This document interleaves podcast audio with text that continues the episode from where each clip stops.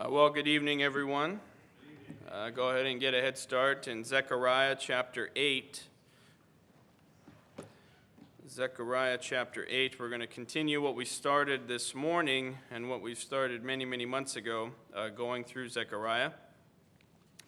Uh, the context is the same as it was this morning, and we're going to kind of give a little bit of review uh, just to refresh ourselves before we dig into this eighth chapter uh, what we have here is this time of revival for the children of Israel uh, has taken place, and they're at this point in time where they're really seeking after a reality in their life. Uh, they're not uh, trying to just do these ordinances because this is what God has prescribed. They really want this relationship with God and to be able to discern the mind of God.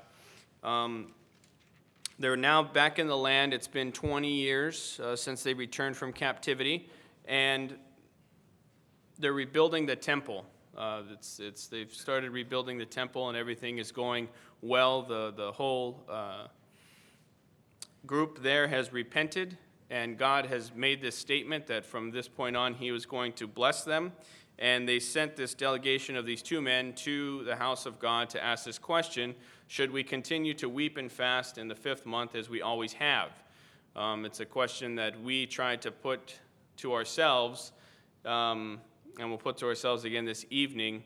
Uh, did you come out tonight because you wanted to hear from the mouth of God, or did you come out tonight because it's just Sunday night? Um, that's something to ask ourselves. Is this just a ritual behavior that we have? It's Sunday. It's 6:30. I sit in this pew at this time. I park in this parking space. Um, we all are, are guilty of it at different points in time? Or did we really come to hear what the creator of the universe has to say? So, this is what the people wanted to know. They were continuing in these fasts to remember the judgment that God had poured out on the children of Israel. For 70 years, they had had these fasts that they remembered to com- eh, commemorate the judgment that God had pronounced upon them. But now they're in the land, they've been there 20 years, everything's turned around that judgment has passed, and they're saying, well, do we just continue to do it because we've been doing it for 90 years? Um, God kind of takes a different approach. He doesn't answer it right away, he asks a question. He said, Did you really remember those fasts for me? For me? Did you really do it for me? When we apply it to ourselves, the, the children of Israel would have been concerned about certain feast days, uh, certain sacrifices, certain events. Uh, we have in Christendom today people that are only concerned with Christmas and Easter.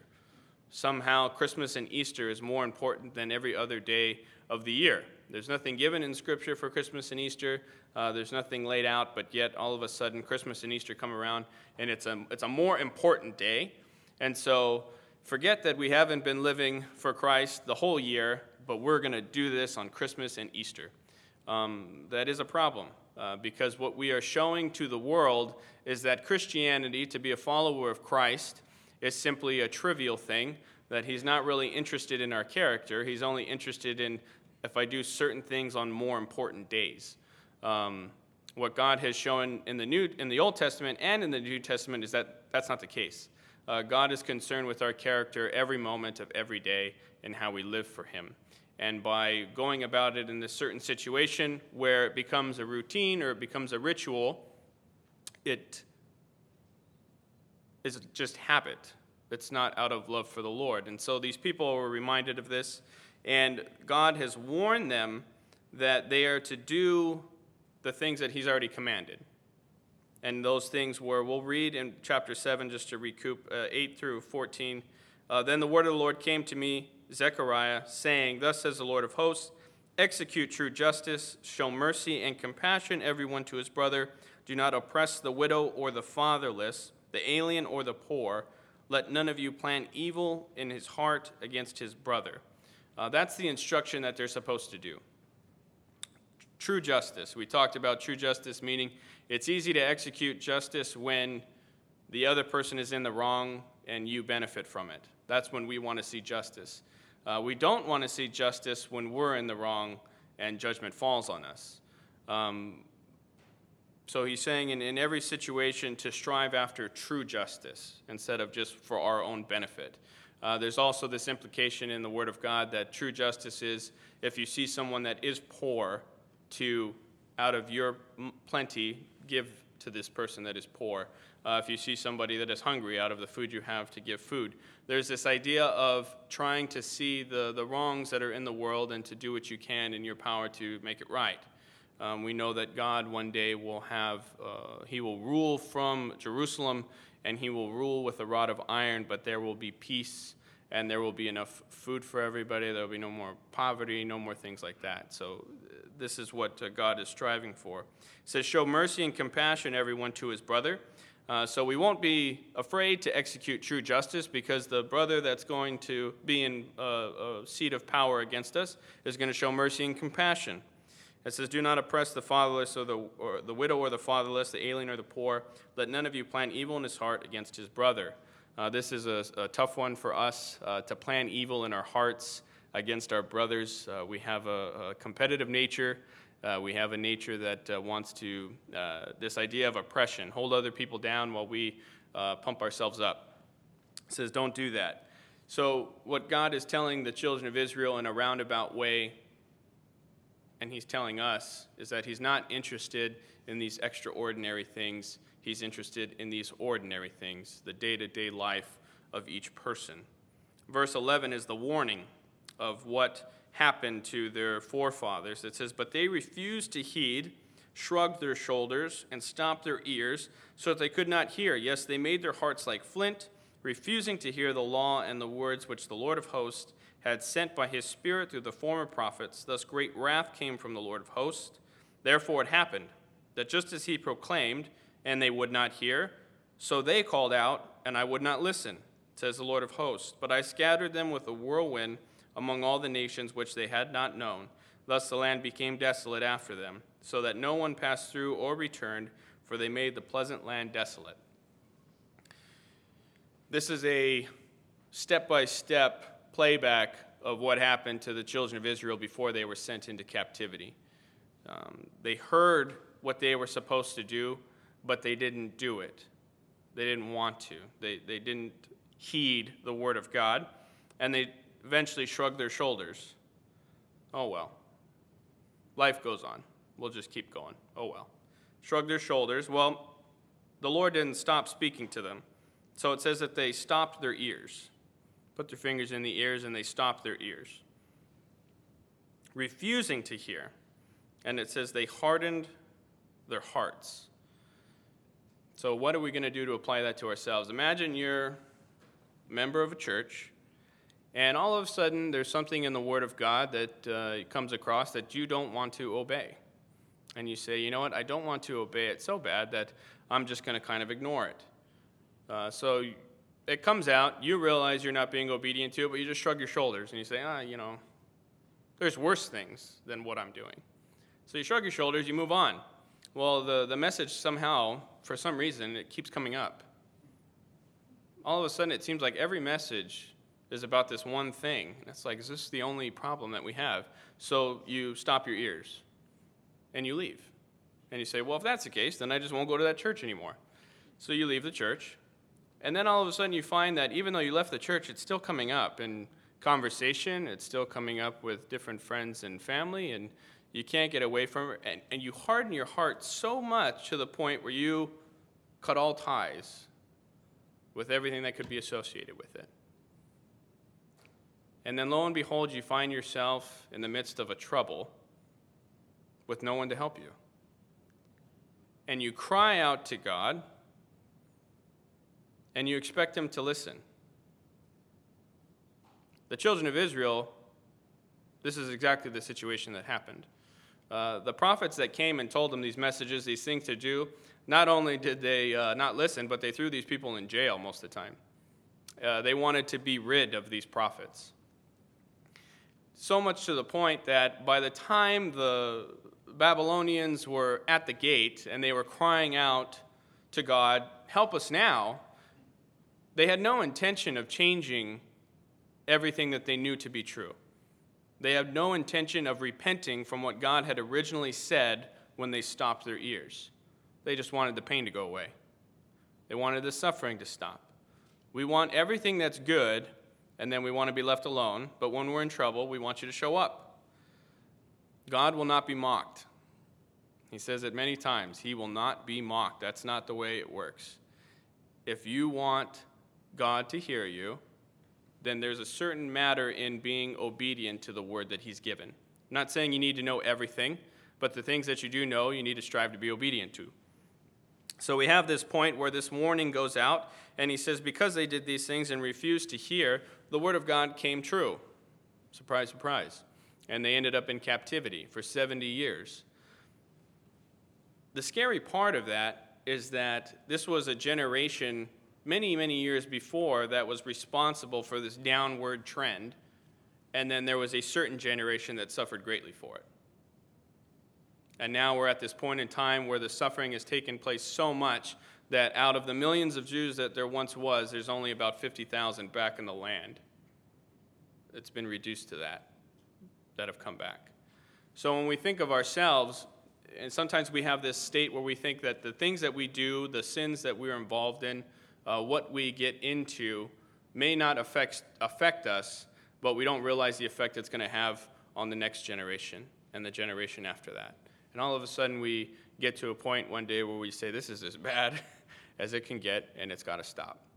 We see that it's not a matter of just crying out, it's a matter of doing what God has already said to do. And so that's what God is doing. He's pointing them back to the things that he said. So, this is what he tells the people. The people take all this in and they think for themselves, uh, you still haven't answered our question, so should we weep in the fifth month or, and fast or, or no? So, what the Lord is going to do here is he's going to give 10 promises to the children of Israel in this eighth chapter. And in this eighth chapter, as he gives these 10 promises, he doesn't really say why he's going to give them or how it's going to be possible. He just tells them that it's going to happen. So, what we're going to do is we're going to read this eighth chapter, um, and then we're going to see what, uh, what, what can apply to ourselves and how we can uh, move forward with this. But that's really the, the gist of where we're at. So, verse 1 again, the word of the Lord of hosts came, saying, Thus says the Lord of hosts, I am zealous for Zion with great zeal. With great fervor I am zealous for her. Thus says the Lord I will return to Zion and dwell in the midst of Jerusalem. Jerusalem shall be called the city of truth, the mountain of the Lord of hosts, the holy mountain. Thus says the Lord of hosts Old men and old women shall again sit in the streets of Jerusalem, each one with his staff in his hand, because of great age. The streets of the city shall be full of boys and girls playing in its streets. Thus says the Lord of hosts If it is marvelous in the eyes of the remnant of this people in these days, will it also be marvelous in my eyes? Says the Lord of hosts. Thus says the Lord of hosts Behold, I will save my people from the land of the east and from the land of the west. I will bring them back, and they shall dwell in the midst of Jerusalem. They shall be my people, and I will be their God in truth and righteousness. Thus says the Lord of hosts Let your hands be strong, you who have been hearing in these days these words by the mouth of the prophets who spoke in the day the foundation was laid for the house of the Lord of hosts, that the temple might be built. For before these days there were no wages for man, nor hire for beast. There was no peace from the enemy for whoever went out or came in. For I set all men, every one, against his neighbor. But now I will not treat the remnant of this people as in the former days, says the Lord of hosts. For the, sheet, for the seed shall be prosperous, the vine shall give its fruit the ground shall give her increase, and the heavens shall give their due. I will cause the remnant of this people to possess all these. And it shall come to pass that just as you were a curse among the nations, O house of Judah and house of Israel, so I will save you, and you shall be a blessing. Do not fear, let your hands be strong. For thus says the Lord of hosts Just as I determined to punish you, when your fathers provoked me to wrath, says the Lord of hosts, and I would not relent, so again in these days I am determined to do good to Jerusalem and to the house of Judah. Do not fear. These are the things you shall do. Speak each man the truth to his neighbor. Give judgment in your gates for truth, justice, and peace. Let none of you think evil in your heart against your neighbor, and do not love a false oath. For all these are things that I hate, says the Lord.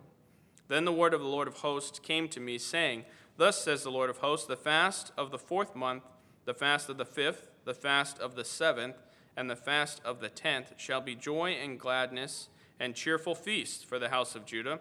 Therefore, love truth and peace. Thus says the Lord of hosts Peoples shall yet come, inhabitants of many cities. The inhabitants of one city shall go to another, saying, Let us continue to go and pray before the Lord and seek the Lord of hosts. I myself will go also. Yes, many peoples and strong nations shall come to seek the Lord of hosts in Jerusalem and to pray before them. Thus says the Lord of hosts In those days, ten men from every language of the nations shall grasp the sleeve of a Jewish man, saying, Let us go with you, for we have heard that God is with you. A lot of thus says the Lord, a lot of the Lord of hosts in that uh, 23 verses there. Ten times we have these uh, statement of promises. And we're going to notice that uh, there's really three sections to these promises that the Lord is, is laying out. We see these, the first eight verses are going to kind of deal with this millennial kingdom that God is going to establish, the peace that they're, they're going to enjoy as far as being the children of Israel.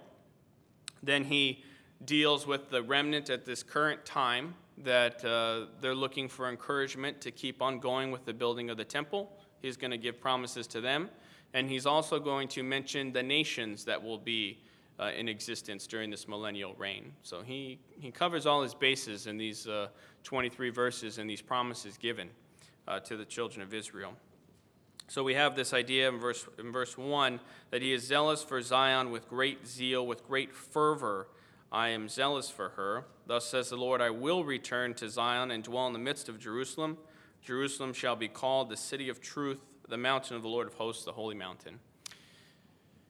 Right now, the city of Jerusalem is still a very much a city of rubble. Uh, there are no walls around the city. The walls had been destroyed and they had not been uh, cleared out or taken care of. So you have a wallless city with no defenses. You have a temple that is really just a pint size of what the original temple was with none of the beautiful adornment that the Temple of Solomon had. Uh, it's just this real small thing that's being constructed right now on the Temple Mount. And the people of Jerusalem are, like I said, about 50,000. They're just a small remnant here. And they are not seen as the head of anything. Um, they are a lowly people that were only given their position because King Cyrus made a decree that he would give them everything that they needed to go back and to build the temple. And we know that it was the hand of God prophesied in Isaiah that that would take place. But this is how the world views them right now. They're nothing to be really spoken for at this current time. So he's saying that this is going to be the mount. This is where everything is going to take place. And so we're going to try to put ourselves in the position of the children of Israel and think about that promise. Um, we have here this idea that the, the Lord paints, that it's not enough. So in verse 4, it says this Old men and old women shall again sit in the streets of Jerusalem, each one with his staff in his hand. Because of great age, the streets of the city shall be full of boys and girls playing in the streets. Um, we all admit that's a, that's a pretty picture. Um, that's something that we, we, in our mind's eye, all desire. Uh, there's nothing that is more fun than seeing Noah run around with my, my parents uh, in the backyard and things like that. It's just a real peaceful setting, uh, something that the rest of the world, per se, doesn't really know. Um, think of this idea of this being in uh, a place that was a war zone. You have all of this rubble everywhere and you have these families playing around these destroyed buildings. Uh, it's not safe, there's no security there, and the most vulnerable people are the old and the children. God is saying that there will one day be a time when they'll play happily in the streets, and there won't be any worry or care. Um, it's something that we all long for. I know most of the world would uh, happily trade places with, with what we have, uh, the peace that we enjoy. But this is the picture that he's trying to paint uh, that there will be uh, staffs in their hands because of great age, and the streets shall be full of boys and girls uh, playing. We see that God is uh, zealous. your Bible might say jealous. Um, it's this point that the children of Israel in the past had gone after other gods, they had put other things before God, and God had done what was necessary in order to bring them back. Um, when we apply that to our own lives, those of us that have been born again as the bride of Christ, when we put someone else before the Lord, we're guilty of spiritual adultery. Um, being married, there would be a great jealousy if Kathy had taken interest in another guy and had been spending more time with another guy and uh, didn't want to spend time with me anymore. Uh, there would be uh, a great jealousy that would build up within me, and uh, we would do whatever needed to be done to resolve that. Uh, this is the position that the Lord has been put in, and what He's going to do is He's going to tell him all the promises that He's going to give to him. So in verse 6, we have to remember they wouldn't be able to picture this in their own mind. They would think this is too good to be true. It'll probably never happen. In verse 6, it says, If it is marvelous in the eyes of the remnant of this people in these days, will it also be marvelous in my eyes, says the Lord of hosts. Uh, nothing is too hard for the Lord. If the Lord has said it, it will be done. So it's this idea of, as impossible as it seems to us, what will be accomplished, it's, it doesn't seem hard. The Lord doesn't look at this as a hard thing. This is just what it's going to be. Um, one of the struggles that I have in my own personal uh, walk with the Lord is this idea of judgment. Um, we think of the mercy that God has shown all of these years and the wickedness, in a sense, that has been allowed to exist in the world without judgment. And that there will one day be a point in time when all wickedness will be dealt with. That's just impossible to imagine. Uh, that those that have done wicked things will one day get actually what they deserve. It's also a fearful thing to think that no amount of good works, no amount of striving that we do in our own flesh can change that. The scariest thing is when we realize that we are wicked people and that we have done these things and that we're guilty of them. It's hard to imagine judgment being poured out upon us. But all of a sudden, the realization comes that indeed we are guilty, that indeed judgment is coming. And we cry out and we say, What can we do? What can we do? And we hear this message called the gospel that God sent his only begotten Son to take our place. That all the judgment that was going to be poured upon you, God instead poured it upon his Son. And that there is now no condemnation to those that are in Christ Jesus. We might hear that and think, that is too good to be true. But God Himself has said this. That's not too hard for the Lord. If you're in this place and you think, well, that's not me, I really haven't done that many wicked things, how could God judge me? I'd be careful. Um, that's a lie of the devil. We're all guilty. The Bible says, For all have sinned and fallen short of the glory of God. They're in this place right now where they think of the sins of their forefathers and they can't imagine that God would bless them in such a great way. These people are just looking for look, let me build a temple, let me worship, let me have my plot of land, and let me harvest and, and just kind of live a peaceful life. That's all they're really looking for. God wants to give them so much more than what they're seeking, so much more that they can't possibly imagine this future time. We have this idea in verse 7. It says, Thus says the Lord of hosts, Behold, I will save my people from the land of the east and from the land of the west. I will bring them back, and they shall dwell in the midst of Jerusalem. They shall be my people, and I will be their God in truth and righteousness. Um, we have this idea from the east and from the west. We know it's not talking about the party that was brought back because that would have just been um, from the east. Uh, so he says from the east and from the west. And really, this idea of from the west means from the rising to the setting of the sun, meaning he's going to gather his people from the whole earth and bring them back to Jerusalem. So he says, I will save my people from uh, the east to the west, essentially. I will bring them back. They shall dwell in the midst of Jerusalem. They shall be my people, and I will be their God in truth and righteousness. This is what God has wanted this whole time. uh, to take place. Thus says the Lord of hosts.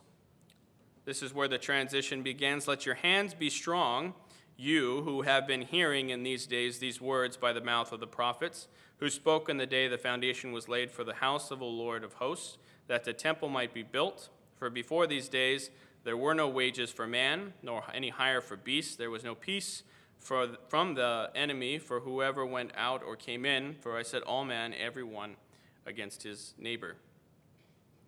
This is where the Lord has changed gears and he's talking directly to this remnant. Um, sometimes we think of the glories that will be, the things that the Lord will do, the fact that sin will one day be done away with. How does that help me today? How does that strengthen me today? And what the Lord is trying to do is encourage these people. He says, Because I've told you the end, work towards that end. Don't just be don't just settle for what you have, but work towards that end. It says, let your hands be strong. Uh, this idea of building is hard. Uh, building when it seems everything against you is even harder. But God is telling them that the end is going to be glorious. So work towards that. Sometimes it's easy for us to d- get discouraged with the day to day. It's easiest for, for us to get down on ourselves and everything seems too hard. Um, one day, we will all be like his son if we've trusted in Christ. So let's work towards that end now. Let's do what we can to work towards that end, to be strong now. Uh, let us not uh, be deceived by the wiles of the devil, by the sin in our own lives, to think that it's okay and to continue to go down this road where we wake up and we're far from God. Let your hands be strong. You have been hearing in these days these words by the mouth of the prophets who spoke in the day the foundation was laid for the house of the Lord of hosts, that the temple might be built. We've already heard from God that the temple will be built. These people believe it, and they're pursuing this, this, this building project.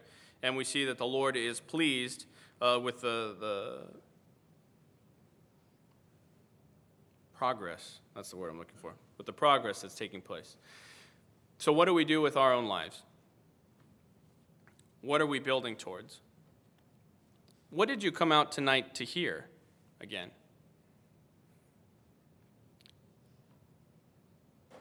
It's a good question. Did you come with a heart prepared to hear something and then to do something? Or did we assume that our mere presence we had certain classes, you know, in, in college that if you showed up, you got uh, credit. And the first question that we all asked when we got into our classes in college was, is uh, do we get scored based on attendance? We want to know right away how many points I'm going to give up based on the days that I know I'm not going to be here. If it was graded and there was uh, credit for being there, then you tried to be there as much as you can. If there was no credit given for being there, then it didn't really matter. You showed up or you didn't show up. Uh, sometimes we think that just by showing up, uh, we get credit. Uh, sorry. No credit given. It's, it's, this, it's this idea that we, we came here, hopefully, to hear the Word of God taught. Sometimes we think that we come for an encouragement uh, to get me through the rest of the week. Uh, I came on Sundays so that I would hear some form of encouragement, so that through the rest, rest of the week I would be ready to go. Um, that's not really the, the case here. Um, we came to hear the Word of God taught, we came to hear the Word of God explained, that we might know God better. What we're seeing from God here is that He is not slack in giving promises, that God loves giving promises. And the only thing God loves more than giving promises is coming through on those promises. And the only thing that He loves more than that is people that are willing to take Him up on His promises. So, what promises have we been given from God that maybe we're not taking full advantage of? What word has God given to us that we know will happen, we know is, is sure, that God has spoken it, but we're living as if we've never heard of that before?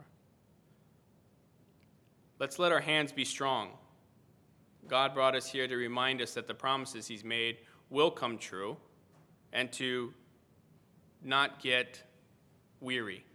We see that in Isaiah's day, they were responsible for, uh, they were guilty of idolatry to the point where they came before God and God said, Stop coming before me. Just, just stop it. I know that you've just been worshiping all these other gods, having all these sacrifices, and now you come into my temple with hands upraised and you think everything's fine. Just stop. Don't come. In the day of Malachi, which is a couple hundred years uh, after this point, uh, it's not idolatry, but it's this formality, this ritual that we're talking about, where we, it's Sunday, so we show up. Uh, they get into such a ritual that they bring these sacrifices that really shouldn't be accepted, but they bring them anyway. And when God calls them out on it, they say, Well, how have we done wrong? So not only were they um, disobedient, but they were, they were foolish in their disobedience. Uh, they get to the point where they haven't even realized, and God tells them, just stop.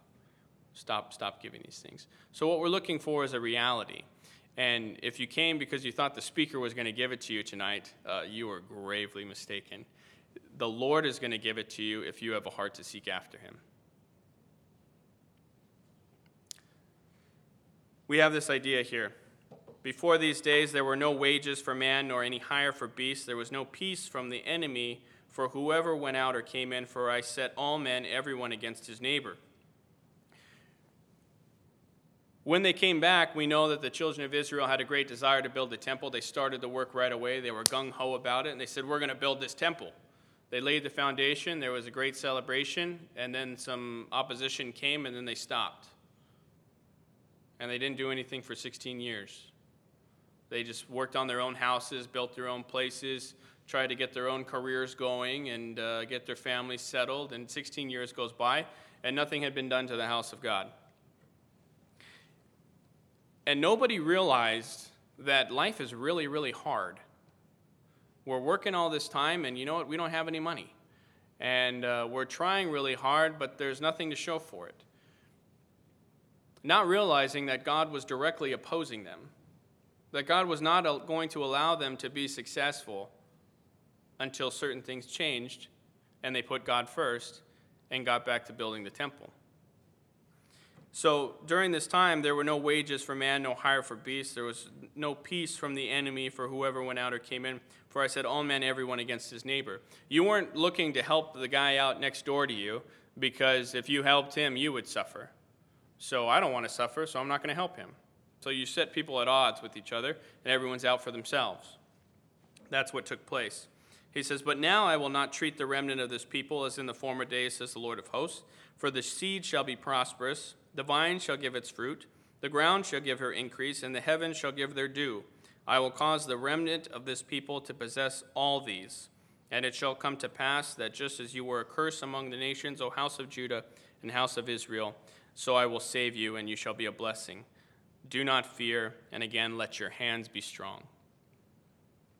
He tells them that all the things that they were worried about in the past, they put God second, they worried about everything else. They've come to the point in time where they have repented of that. They have put God first, and God's saying, Since you've put me first, all those things that you used to worry about it, don't worry about it anymore. I'm going to take care of it. There's going to be plenty of food for everybody. There's going to be plenty of rain in its due time. There's going to be so much increase that all the nations around you are going to look at you and realize that you're being blessed. You're no longer going to be a curse anymore. Right now, everybody's looking at them like these are the cursed people that God let uh, Nebuchadnezzar come and destroy and take all these people away. Well, soon they're going to look at these people and say, These are blessed people. Look at what God is doing for them. The same thing is true in our own lives. We cannot put ourselves first and expect God to give us everything we want. But the moment that we're willing to put God first, he'll take care of the rest. I'm not saying he's going to make you a millionaire. I'm not saying that's uh, you know he's just going to make you wealthy and healthy, but it's this idea that he's going to meet your needs.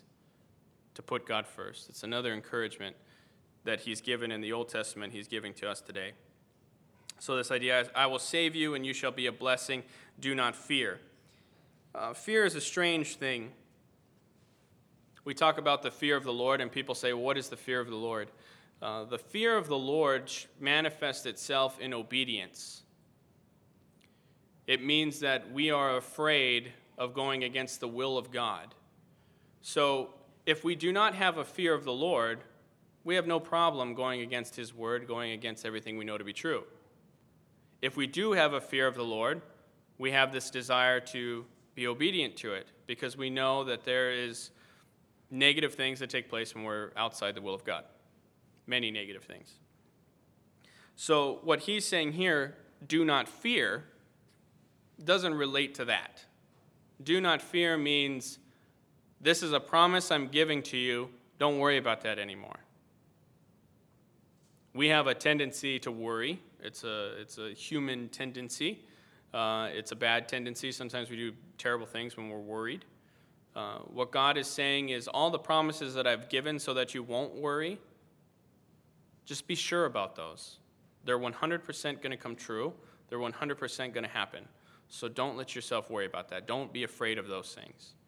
Um, we see that these people, though they hear this word, though they believe this word, still got to wake up tomorrow morning in a city that's been decimated and try to build this temple with all the enemies around them and their kids running in this, what used to be a war zone. So there's going to be a tendency tomorrow morning to wake up and to worry, but God's saying, don't fear. Remember this promise.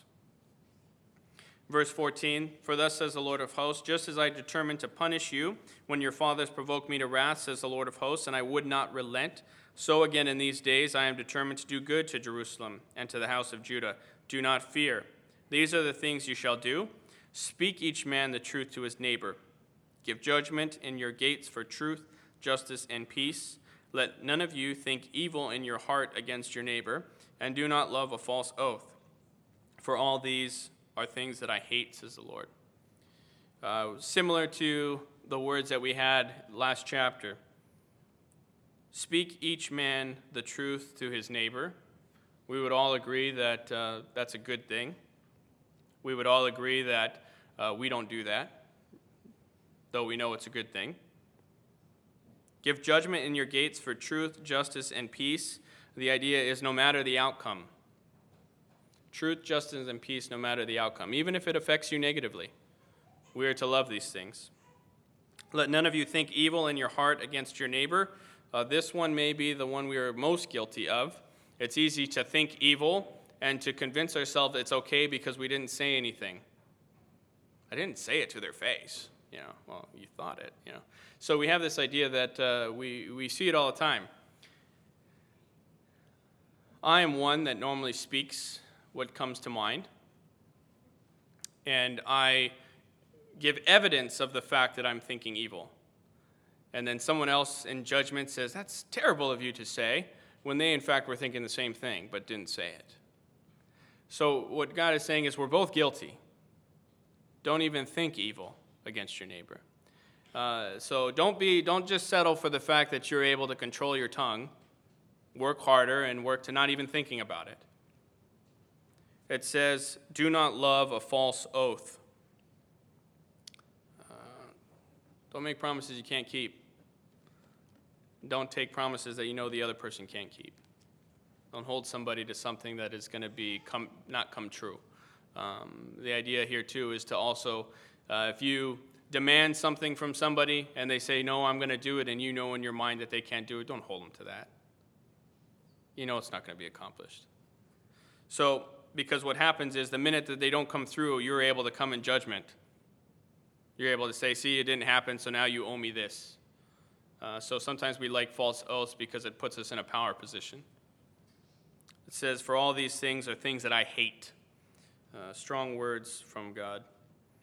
Verse 18 Then the word of the Lord of hosts came to me, saying, Thus says the Lord of hosts, the fast of the fourth month, the fast of the fifth month, the fast of the seventh month, the fast of the tenth, shall be joy and gladness and cheerful feast for the house of Judah. Therefore, love truth and peace. When this delegation came, they only asked about the fifth month. Should we fast in the fifth month? Um, God makes a statement in the seventh chapter about the fifth and the seventh. Here he's making a statement about all these other months. Uh, the fourth month, they would have fasted on the day that Jerusalem was overthrown under the rule of Zedekiah. And in the 10th month, it would have been to commemorate the day that uh, the Babylonians laid siege to Jerusalem. So th- these would have been all the months that they had these fasts in. And he's saying, the judgment is past. What, what, what was done there is one day going to be, that's going to be a joyful feast. Cheer and gladness for the house of Judah. And at the end it says, Therefore, love truth and peace. God has established what He is going to accomplish for the children of Israel. And He says, Because I've told you this, I want you to love truth and peace. We cannot have peace without the truth. Sometimes we try to wiggle our way out of the truth. Sometimes we don't want what the Bible says to really be there because it uh, reveals something about ourselves that we don't like. Even though we don't like it about ourselves, that doesn't make it not true. We have to have this idea of if we're willing to love the truth, then we can have peace. But we can't have peace without the truth. Verse 20 Thus says the Lord of hosts, People shall yet come, inhabitants of many cities. The inhabitants of one city shall go to another, saying, Let us continue to go and pray before the Lord and seek the Lord of hosts. I myself will go also. Yes, many peoples and strong nations shall come to seek the Lord of hosts in Jerusalem and to pray before the Lord. Uh, this portion here is dealing with the nations around. Notice we have this uh, collective group. Um, verse 21, it says that the inhabitants of one city shall go to another, saying, So this whole city, let us continue to go and pray before the Lord and seek the Lord of hosts. And then we have the mention of an individual. I myself will go also. Sometimes when we think of Christianity, we think of the organization itself, um, what Christianity has become today, uh, these many denominations of groups, and if you're a member of a denomination, then you're a Christian. That's not true. Just because you're a member of some worldly denomination, all it means is that you're a member of a worldly denomination. To be a true Christian is to be one that's been born again by the blood of Jesus Christ.